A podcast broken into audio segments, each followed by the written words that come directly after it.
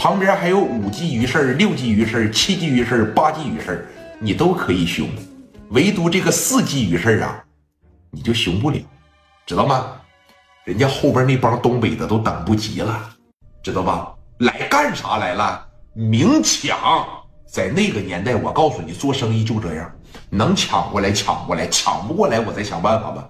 人们挣钱挣的都紧，知道吧？后边那帮子老弟，臭娘们儿，滚一边去啊！一会儿大大嘴巴扇你，把奶盒子给你打爆了，信不信？哟，还要打我奶盒子？刚一说完这话，后边你看杨九妹的这帮老弟一上来，怎么的？嘴里放干净点啊！削你啊，打你！双方啊，这就对上了。老冯当时这一瞅，这段位呀，也差不多呀，就看真打起来啥样了。双方人差不多。哎，体格也差不多，因为山东人长得也很棒嘛，对不对？就看谁敢干了。刚一说完这话，杨九妹在这扬巴呢，赶紧滚犊子啊！要不然情况下，我我给白三打电话，我可揍你了，知道吧？我这一张嘴叫来一百人在这打死你合适吗？刚一说完这话，王振义，东北人啥脾气啊？啊！上来先来一句臭娘们儿，大拳头嘎哇的一攥，杨九妹儿，哎，你还敢骂人呢？揪起来，朝着杨九妹那奶盒子，我拍，啊，打！这一说打，给杨九妹干这儿了。哎，给大姐的盒子吧，当时哐嚓的一拳就给大姐干这儿了。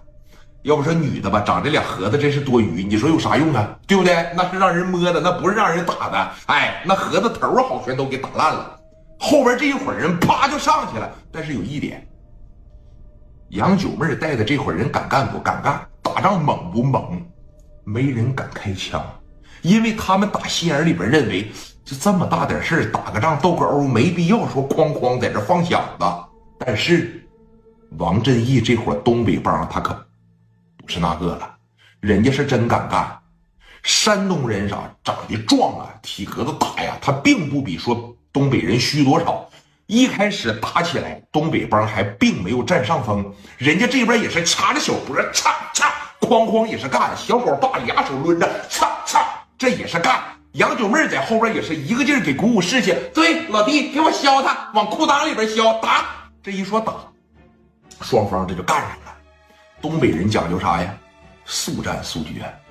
我出来为了啥呀？啊，豹哥让我来干啥来了？为啥要来到青岛啊？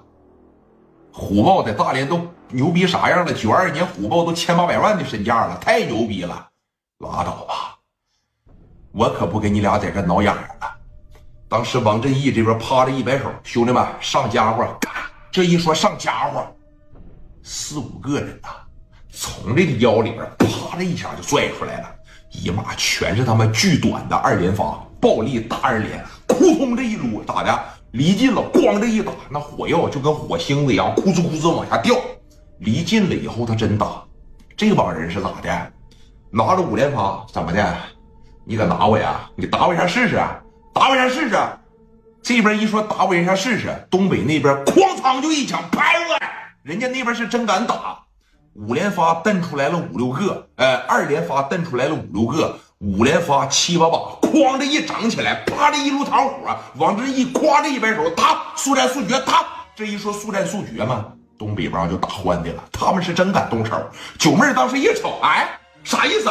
他也是过来给别人办事来了，那毕竟不是他自个儿的事儿，我是希望说给老冯把这个事办好，老冯能给我拿点米儿。